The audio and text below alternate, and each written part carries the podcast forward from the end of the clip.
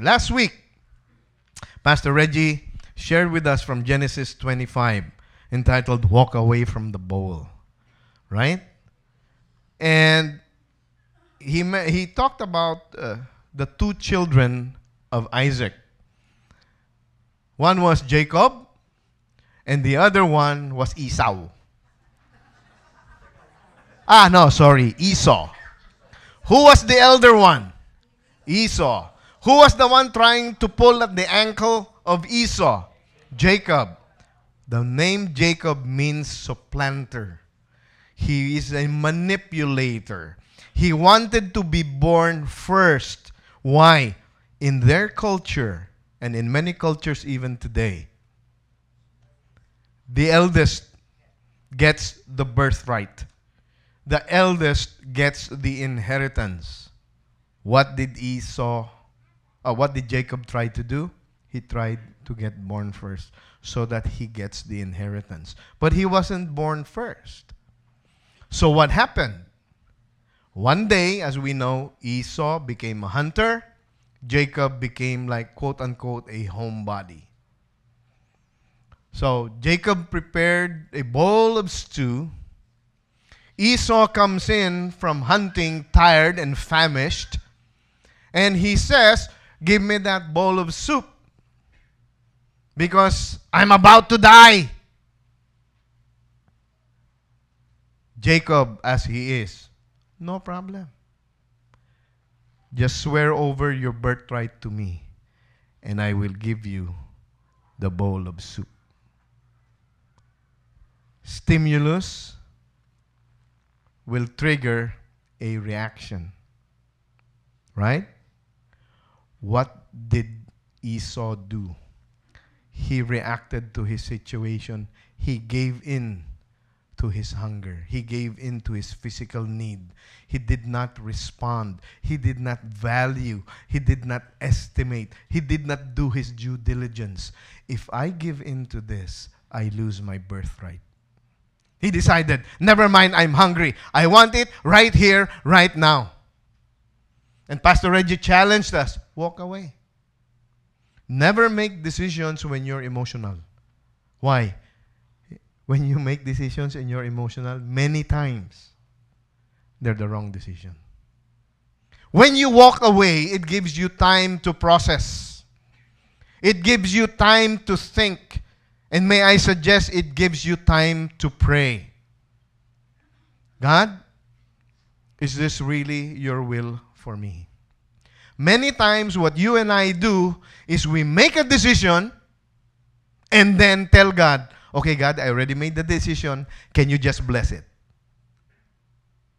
What you and I could have done was step back, walk away from the bowl, and instead of reacting to the situation, we respond. I shared with our D group this week. The man with the Spirit of God makes judgments about all things. The man with the Spirit. So when you're faced with a situation like this, consult through the Holy Spirit. God, is this your will for me?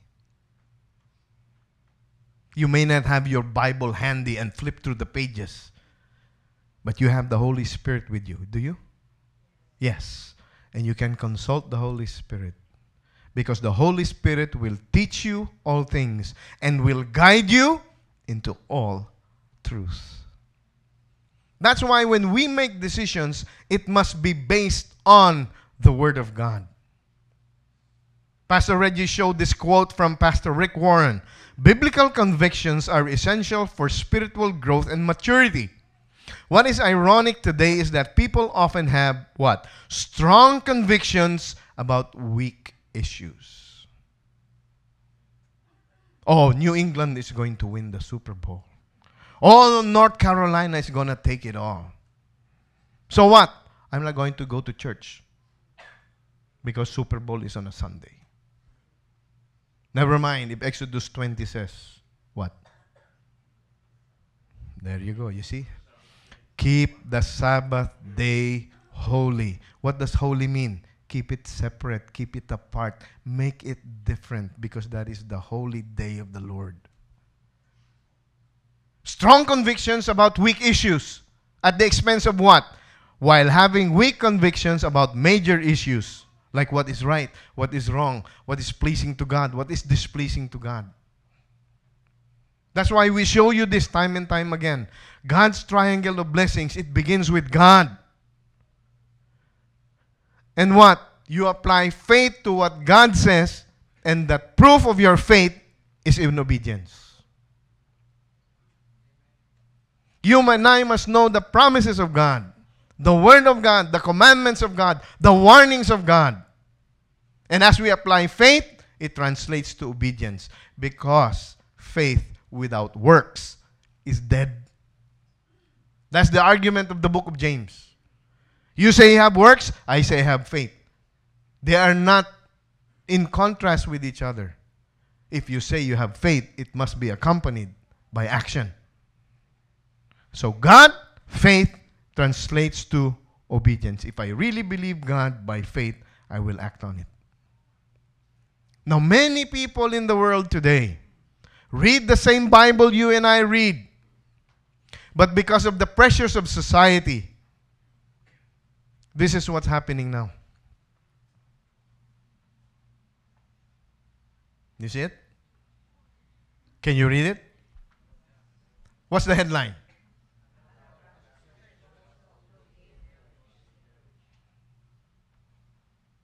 Another Baptist church votes to approve gay marriage.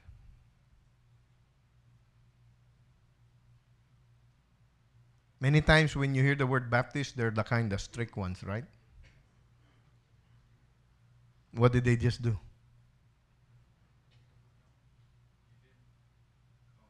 How about this one? This is even more recent. Can you read it?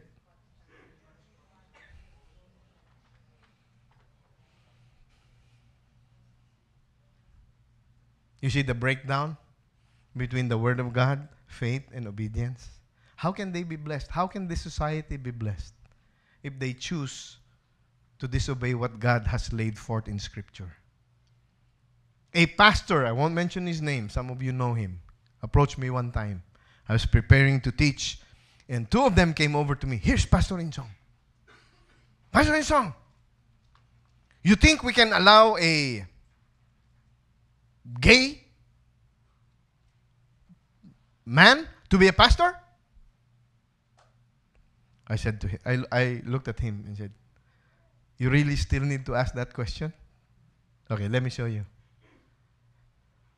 The pastor must be husband of but one wife.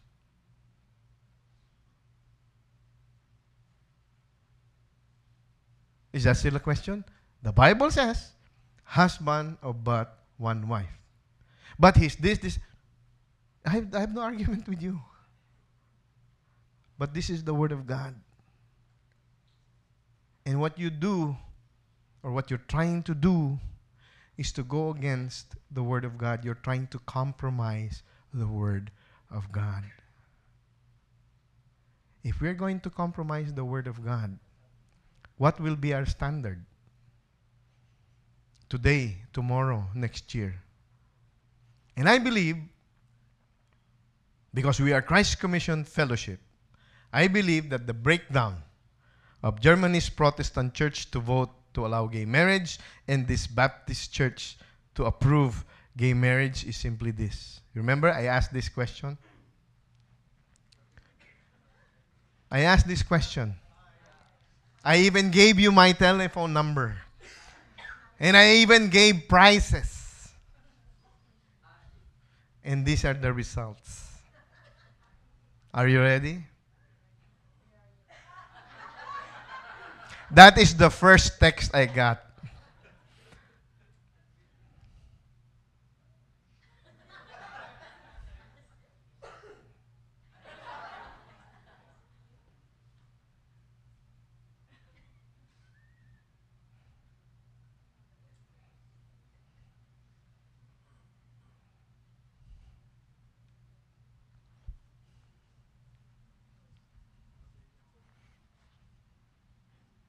Do you see the miscommunication or the disconnect that we have?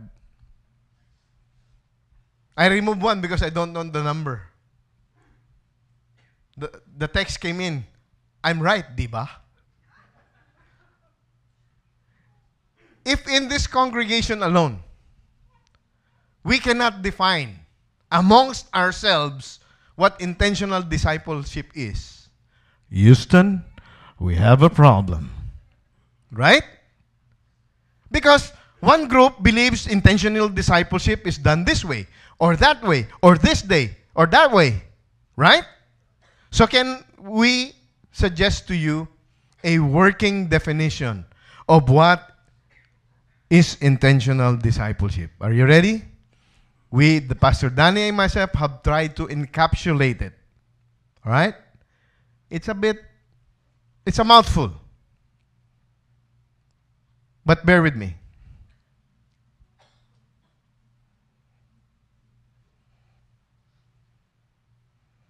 Can we read this? Intentional discipleship is proactively helping the believer grow in Christ like maturity by modeling and teaching humble obedience to all that God commands. Proactive.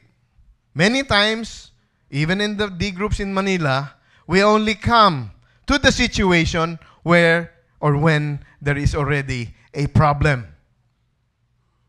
But we can avoid a lot of these conflicts when we are proactive. Just a call, just a text. How are you doing? Is everything okay? I missed you last Sunday. Is everything all right? What it is, is we're helping the younger believer to what? Grow. Grow in what? Christ like maturity. How? By modeling it. I cannot teach you, I cannot encourage you to be like Christ if I myself am not like Christ. Yes? Parents, can you teach your children about good diet, no smoking, no drinking if you yourself don't follow? Answer no. And then it also has teaching. And I'll show you in a while. Teaching, modeling without word, and teaching with word, word with action. Right? And teaching them how? in humility. I have not attained it yet. I'm a work in progress like you. That's why I want to help you. And as I help you, I also get helped. And what is the goal? Humble obedience to what? To all that God commands. It, I know it's a mouthful. But if you and I have this working definition of what intentional discipleship is, the next time we take the survey, it won't be high. It will be hello. Because that's the trend now. Adele, hello. All right? So, are you ready for this morning's message? I'm not going to preach on Genesis. Because of this disconnect, I've been chewing on this. Why, why all of these answers? So I want to challenge all of us this morning. What is this? Oh, do you like? Yes? Dark chocolate M&M, M&Ms with some nuts. You like that, right? So almonds, nice. So this is the title of my message for us this morning. The M&Ms. So that you remember the M&Ms of intentional discipleship. Right? And guess what our main verse is? I give you one verse. I give you one guess. What is it?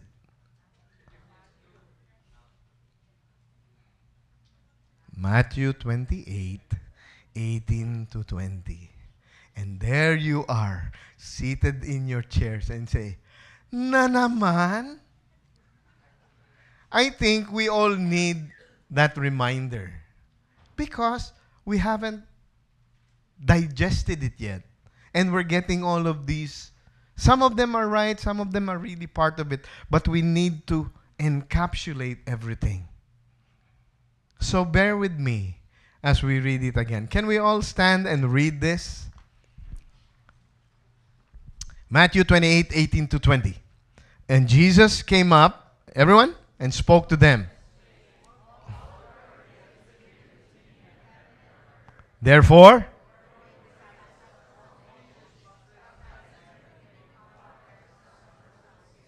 teaching them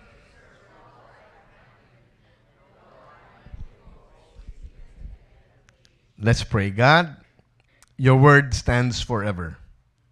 May all of us listen to your word and apply what you want us to apply in our individual and collective lives so that the glory goes back to you.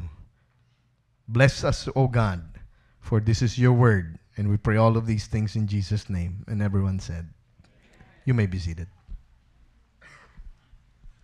Matthew 28 18 through 20 the very verse that is displayed here at the back, the very verse that the whole CCF movement has been founded on. Now let's begin. Jesus came up and spoke to them, saying, All authority has been given to me in heaven and on earth. Who is Jesus? And what authority does he have over you and I? All authority. That's why we say and we preach that Jesus should only not be received as your Savior because you might lose the fact that He is also the Lord of your life. You and I cannot receive salvation having Jesus only as our Savior. We must also accept Him into our lives as our Lord. How do I know this? Romans 10, 9 and 10. If you confess with your mouth what? Jesus as Lord. And believe in your heart that God raised him from the dead, what is the outcome? You'll be saved. So what do you need to believe about Jesus Christ? That he is your Savior, but he is also your Lord. All right? Not only that, the Bible tells us that all authority has been given to Jesus, both in heaven and on earth. So, who has the most authority over everyone and over everywhere? Jesus. So, when he says something, shouldn't you and I listen to it? Shouldn't you and I obey what he is telling us? Yes? Very good. We're on the same page. And what is he telling us? What is he telling us? First, the first M&M. Mission. What is the mission? We have the commissioner, the one who is sending us out. And he has all authority both in heaven and on earth. That's Jesus Christ. And he is saying what? Go therefore and make disciples of all the nations, baptizing them in the name of the Father and the Son and the Holy Spirit. So, what is the mission? Make disciples. Some will say, What is the mission? Go. That's the proactive part. But the Greek verb is to make disciples. In other words, as you go about your daily routine, seek for an opportunity to be able to bring the gospel of Jesus Christ to someone who needs salvation your friend, your family, your office mate, even your enemy. Ask for an opportunity to bring the gospel that they may be saved. And when God, if and when God allows you the privilege of helping this new believer grow in Christ likeness, then you have begun to disciple. The word disciple is not just Christian. The word disciple means follower. One who follows another. So a disciple of the Lord Jesus Christ is one who has come to faith in Jesus Christ and has began to obey. That's why we try to change our mindset, not just the word Christian, but to really become a follower of Jesus Christ, a disciple. Should we evangelize? Should we share the good news? Yes. But don't stop there. Because if God allows you the opportunity, take that opportunity to help this new believer come not only to faith, but to Christ like maturity. Get it? So, what's the mission? To make disciples. What is the method? Oh, you like the orange uh, M&M? What's the method? The method, same thing. Disciple, sheep. Pastor Danny many months ago, I think maybe a year and a half ago even, said, what is discipleship? To disciple God's sheep. Discipleship. That is the process the process of bringing the new believer to Christ like maturity for the purpose of spiritual multiplication for the glory of God is not new. We have time and time again shared that definition with you. You say, my struggle. If we have been conveying this to you time and time again, why do we still get differing answers about what intentional discipleship is. We have a mission is to make disciples. What is the process? What is the method? The method is discipleship. The method is discipleship. You come to a group, you hold each other accountable, you read the Word of God, you challenge each other based on the Word of God, you begin to grow. That's discipleship. You can pray for one another. You can encourage one another. All the one another's you can find in a discipleship group. Just don't come up to me and, Pastor, I have the gift of the Holy Spirit. Really? What is your gift? Criticism, Pastor. I have the gift of complaining. Oh, uh, may I share with you? There is no passage in the Bible that says criticism and complaining is a spiritual gift. Why? We base it on the Word of God. Love, joy, peace, patience, goodness, faithfulness, self control. Against such thing, there is no law. We want you to grow in love, joy, peace, the fruit of the Spirit, because the fruit of the Spirit is evidence. That is your way of proving to yourself that you are really a child of God and a follower of Jesus Christ. Because if you're really in the Lord, God will change your life. He will accept you as is where is, but He will not let you stay as you are. He will do something in your life to mold you into the image and likeness of His Son Jesus Christ. It is His promise in Romans chapter 8, verse 29. For those He foreknew, He also predestined to be conformed to the image and likeness of His Son Jesus Christ. He will chisel you out. He will mold you. He will make you to become more like His Son Jesus Christ. The mission is to make disciples. The method is discipleship. There is a measure. How do we know? What is the measure? If my discipleship, if the process of discipleship is really working in my life. Are you ready? Teaching them to observe all that I commanded you. And lo, I am with you always, even to the end of the age. Ah, Pastor, no problem. Observe lang pala eh. O yan. O, I'm already observing you. Is that what the Bible telling us? No. The Bible is telling us that we must have the mindset, the attitude, the determination, the will, the desire to obey all that God has commanded to us. You see those two churches? They have decided against what God says. Let's not focus on what what they do? God will take care of them. Right? Let us focus on what God is telling us to do? He says to obey all. And what is the promise? Look at it. Huh? That is the manifest, manifold presence of God. That if you do this, if you obey this command to obey all, the presence of God is there. You see, we, we know so many things about the Bible and what we're supposed to do, etc., etc. Right? Yes or no? Yeah, okay, this group says yes. This group says I'm hungry. Okay, never mind.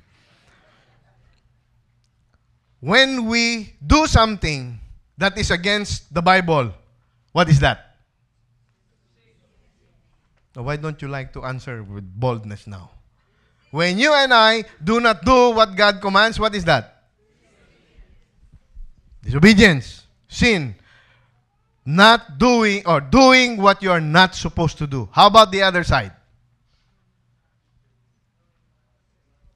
What is that also? If you do what God tells you not to do, that is sin. If you don't do, it is also sin. You know there is another word for sin in the Bible. The Greek word for it is hamartia.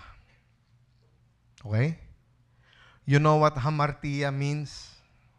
Hamartia is another Greek word for sin, which means to miss the mark. Get it? You may not be doing this, you may be doing that, but if you're missing the mark, if you're missing the bull's eye, what am I trying to tell us? Including myself. We should strive to obey all. Because many times, because of, because of who we are, our humanity, ah, only God can do that because only God is God. Well, yeah. Mami, right? Tao lang po, patawad. Brother, have you already gone to your brother and asked for forgiveness? Yes. What did he say? Only God forgives. I don't. Oh, you know that movie? Oh, never mind the movie. No, that's not Vilma Santos. No, never mind. Clint Eastwood yun. God forgives, I don't. Never mind. If we don't have before us this measure, okay, this measure, we will miss the mark. When we miss the mark, we could become complacent. When we become complacent, we can become cold. When we become cold, we can drift away. We, you and I have to keep the fire of our love for God always burning. Well, Pastor, you know, I give my tithe, I've reconciled with my wife. It's just, you know, I just have this uh, fling once in a while. Is that obeying all? Oh, you see? You are very uh, consentidora. Is that obeying all? Oh. You're doing this, you're doing this, you're doing this, you're doing that for the Lord, yes. But what else are you not doing? That God needs to address, God needs to change. Yes, you've come a long way, baby. The cigarette commercial says. You remember? But there is still a longer way to go, so don't stop. Don't be deceived by the devil. Why? Because especially in the Filipino culture, pwede na yan. Pwede na yan. There is still a lot more growth there is still a lot more to achieve for the Lord. But, pwede na yan, pwede na yan. Okay na yan, okay na yan. What is God telling us to do? Huh? Obey all. Now, imagine if this king in the Bible was also deceived to think that he's obeying all. Look, 1 Samuel 15, 2 to 4. Thus says the Lord of hosts, I will punish Amalek for what he did to Israel, how he has set himself against him on the way where he was coming up from Egypt. Now go and strike Amalek and utterly destroy all he has. Do not spare him, but put to death both man and woman, child, infant, ox and sheep, camel and donkey. This is the prophet Samuel speaking to King Saul. God was going to execute his judgment through King Saul. And he says, destroy, obliterate utterly the Amalekites because they have done wrong in the eyes of God. Is the command clear? Utterly destroy everything man, woman, child, animals, anything that has to do with Amalek, you must destroy. So what does Saul do? Verse 7. So Saul defeated the Amaleks from Havilah as you go to Shur, which is east of Egypt. He captured Agag, the king of the Amalekites, alive and utterly destroyed all the people with the edge of the sword. Yes! Or no? Oh, see? There we have a problem. Yes or no? Or. True or false? Trolls. We have to make a decision. What did God say? Utterly destroy everyone and everything that has to do with the Amalekites. So what did Saul do? He defeated the Amalekites. But he kept Agag the king alive. Oh, but the rest I utterly destroyed. What does God have to say about that? Samuel says, Why then did you not obey the voice of the Lord, but rushed upon the spoil and did what was evil in the sight of the Lord? Did he miss the mark? Is missing the mark evil in the eyes of God? Does evil have to be addressed? Yes. You have to call it what it is. But in his mind, then Saul said to Samuel, ah, I did. I did obey the Lord. I did obey the voice of the Lord and went on the mission on which the Lord sent me and have brought back Agag, king of Amalek, and have utterly destroyed the Amalekites. In his mind, did he obey?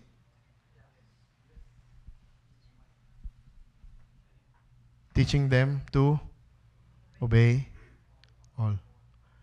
Did he obey? What did God tell him to do? Utterly destroy the Amalekites. Okay, God, I destroyed all of them. I just kept Agag. Actually, for time, he not only spared Agag, he spared some of the animals. The other animals he killed. So in his mind, King Saul obeyed. He's even arguing with the prophet, but I did obey. The rest of them I destroyed. But Agag, I spared. Did you obey or did you did not obey? You see, many times we can be convinced that we are obeying, when in fact, we are not really. Let me give you an example. I asked permission from my son. One day, I come home from work. And Lynette tells me, Insong, Timmy, oh. Oh, what? Fail yan sa long test. He failed in his long test. Oh, alam mo ha, don't give it up. Okay? Timmy, your mom says, you failed the long test. Oh, dad, I am the highest. I said, What? I am the highest. How about those in the honors, top one, top two? Ah, they passed. But you said you failed. Yes, but I am the highest. Of everyone that failed, I am the highest.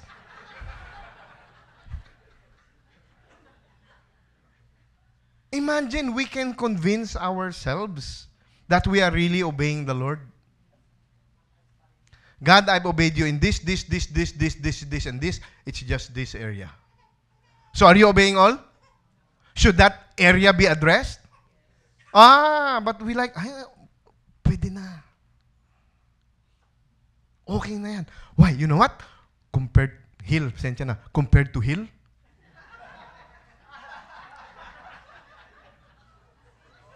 compared to Toti, eh, ako nga, isa lang eh. Siya, lima pa eh. Oh. He has five other issues to resolve in his life. I only have one. You're like Saul. But I did obey. I did everything you did. Uh, asked me to do. I just spared Agag. You missed the mark. You did not really obey all. Friends, we have to desire to glorify God and obey all. Sam, 1 Samuel 15. Samuel said, Has the Lord as much delight in burnt offerings and sacrifices as in obeying the voice of the Lord? Behold, to obey is better than sacrifice, and to heed than the fat of rams. I obey God because God spared me. I obey God because God has freely given me salvation through what Jesus Christ has done for me. I don't obey God so that God will love me. God already loves me. That's why I obey God. You see, there was this man in the New Testament, a rich young ruler who went to Jesus, and his question was the young man said to him, his question was, What do I need to do to be saved?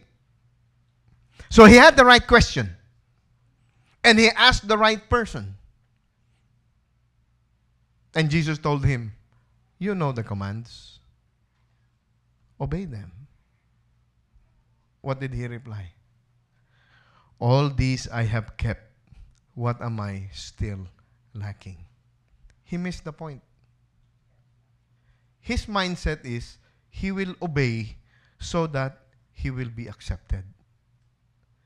Having a personal relationship with Christ means you're already accepted. That's why you obey. He was using the commandments of God as a ladder to go up, to go up, to go up, to go up, and then I will be accepted. That is not the grace of God. That is works.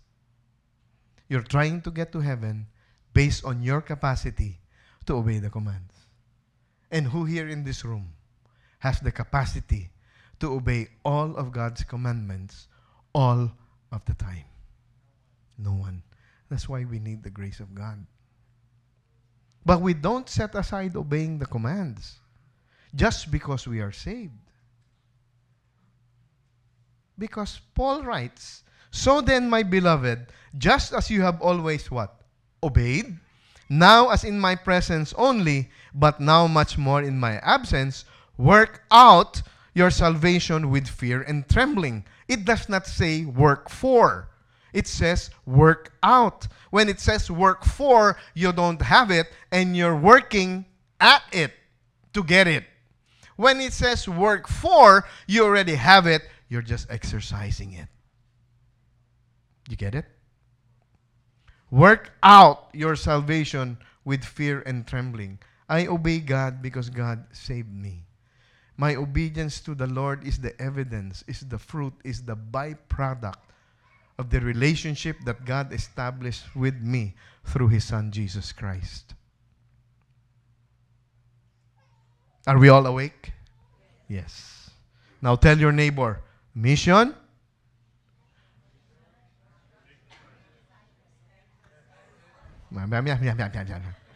What is the mission? To make disciples. What is the method? What is the measure? And lastly, what is the model? The model is the Lord Jesus Christ. Being found in appearance as a man, he humbled himself by becoming what? Obedient to the point of death, even death on a cross. How much obedience did Jesus Christ model or demonstrate for us? Did he obey all of what God the Father had asked him to do? Yes. That's why he says in John 17, I glorified you on the earth, having accomplished the work which you have given me to do. Now, Father, glorify me together with yourself with the glory which I had with you before the world was. Jesus Christ, this verse already tells us that Jesus Christ was already in heaven with God before the world was founded. And now he's talking to God the Father and saying, God, the Father, I've done everything. It is finished. It is accomplished. Now, I'm going back, glorify me to the rightful place that I was with you even before. What if Jesus Christ, okay, he, he took the lashings, he took the crown of thorns, he took the beating, and then the first nail on his hand! I give up. I didn't sign up for this. Where will you and I be? But God the Father, I took the lashings, I took the beatings, I took the insult. They spat at my face. They gave me a crown of thorns. They did this, they did that. I'm not going to do that for them. Pwede na yan. Where would you and I be? We would continually be lost because the work of salvation had not been completed. That's why he said, I have accomplished. I have accomplished it. And what does Jesus ask us? Therefore, you, you and I, you and I are to be perfect as your heavenly Father is perfect. Wow. That's hard. That's the standard. Jesus Christ modeled perfect obedience, and he asks no less from us. In 1 Peter, as obedient children, do not be conformed to the former lust which was yours in your ignorance. But like the Holy One who called you, be holy yourselves, what? In all your behavior. Because it is written, You shall be holy, for I am holy. You are already holy when you came to faith in Christ. God wants us to live out a holy life. And He wants us to be holy in all our behavior. So is the Bible consistent? When Matthew 28 says, obey all? Yes. Jesus Christ modeled it for us. And Paul writes, this is talking about Paul. Okay? Not that I have already obtained it or have already become perfect. What does he do? I press on. I press on so that I may lay hold of what for which also I was laid hold of by Christ Jesus. I have not arrived. I'm on my way. I have not gotten there yet, but I press on. And he says, Let us therefore have as many as are perfect. Have what? This attitude, this desire, this drive, this goal. Have this attitude. And if anything, you have a different attitude, God will reveal that also to you. However, let us keep living by the same standard to which we have attained. What is that standard? Perfection. Oh, but Pastor, you don't know my particular details in my life. You do not know what me and my wife and my children have been going through. So, how can you just say that I should try to obey God completely, perfectly? That I should have this attitude, my friends? May I encourage you? Paul writes, I am confident of this very thing, that he who began a good work in you will what? Will what? Perfect it. He will perfect it when? At the day of Christ Jesus. You and I are headed for glory. God is training us. He is removing all those unnecessary bits and pieces. And we are all works in progress. One day we will be perfect. Now we know some. When that time comes, we will know in full. But in the meantime, we should have that attitude which was also in Christ. That he obeyed perfectly. And if we can take Philippians 1 verse 6 to heart, let us strive for perfection. Let us strive to obey all that God commands. Why? Because here's the promise. Oh, I cannot obey all, Pastor. Yes, you can. You cannot do it on your own. But yes, you can. Philippians 4:13. I can do I can obey all through Christ who strengthens me. Only through Christ can you obey all. But you have to decide. You have to make up your mind. You have to set your attitude. I desire to obey all for the glory of God. If you're not willing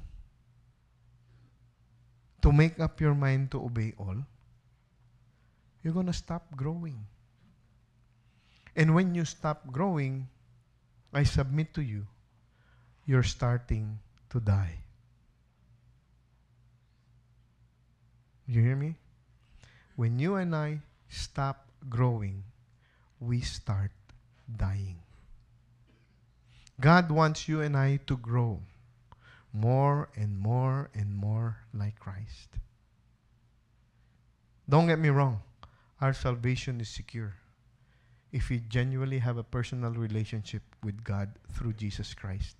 Your salvation is done, paid for, sealed, secured.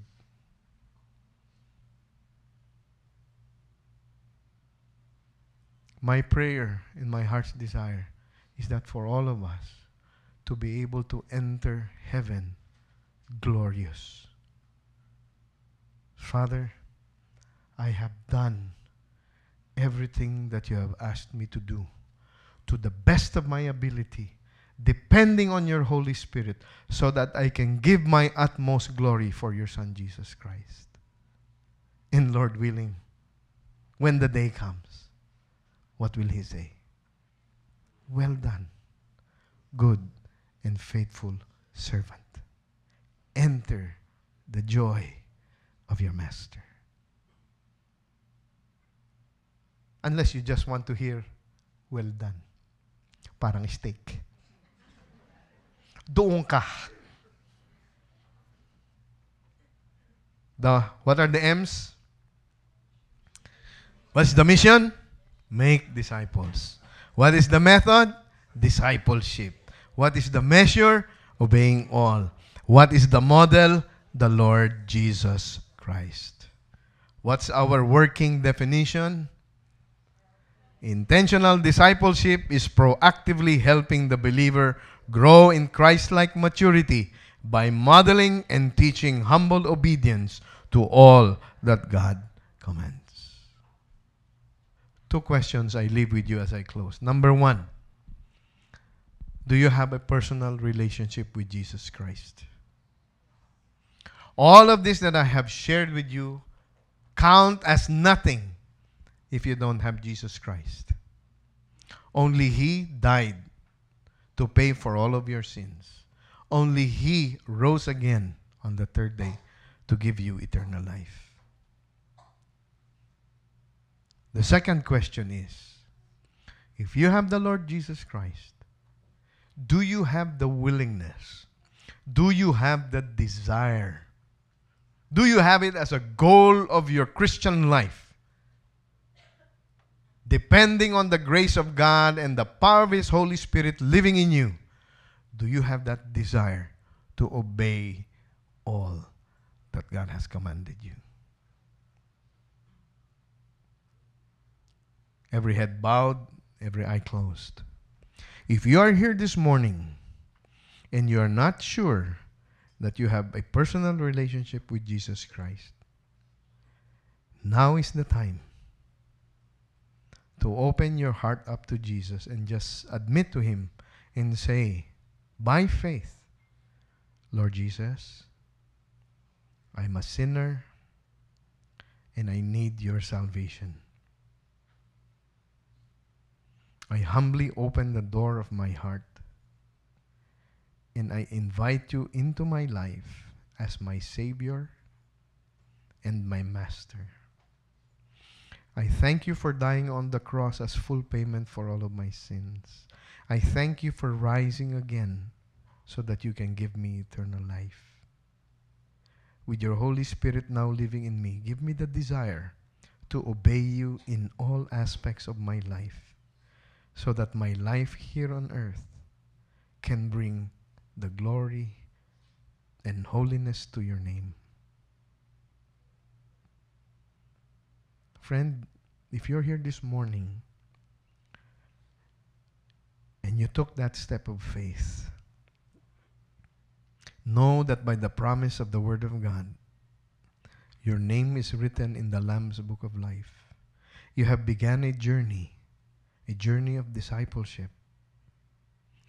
Know, look for someone who will help you grow in Christ like obedience. If you're here this morning, brother and sister, and you're still struggling with giving up something, an area in your life that you're not obeying all, will you let the Holy Spirit speak to you? Speak to all of us. Let's not be complacent. Let's not be content. There is still so much that the Lord God needs to do in our lives. Be it in your husband and wife relationship, be it in your parent and children relationship, be it at the workplace, whatever it may be, I'm sure there's something that God needs to work on. Allow Him. Give it up to Him. Surrender it to Him. Ad- admit it to Him that He may help you. And if you're here, you're a member of CCFLA, and you don't have a discipleship group yet, get attached Allow yourself to be discipled and disciple your families. God Almighty, we thank you for the model of your Son, Jesus Christ. We thank you for his humble obedience to the most difficult task that you have given him, which is to shed his blood, his unblemished blood, for the forgiveness of our sins. Far be it from us, Lord God, that we would accept salvation, but not the Lordship of Jesus Christ in our lives. Teach us, Lord, to obey all that you have commanded to us, so that the glory goes to you. Help us, Lord God, to help each other on towards Christ like maturity, so that the people around us we'll see what it means to be a follower of the Lord Jesus Christ. It's in His holy name that we pray all of these things. And everyone said, Amen.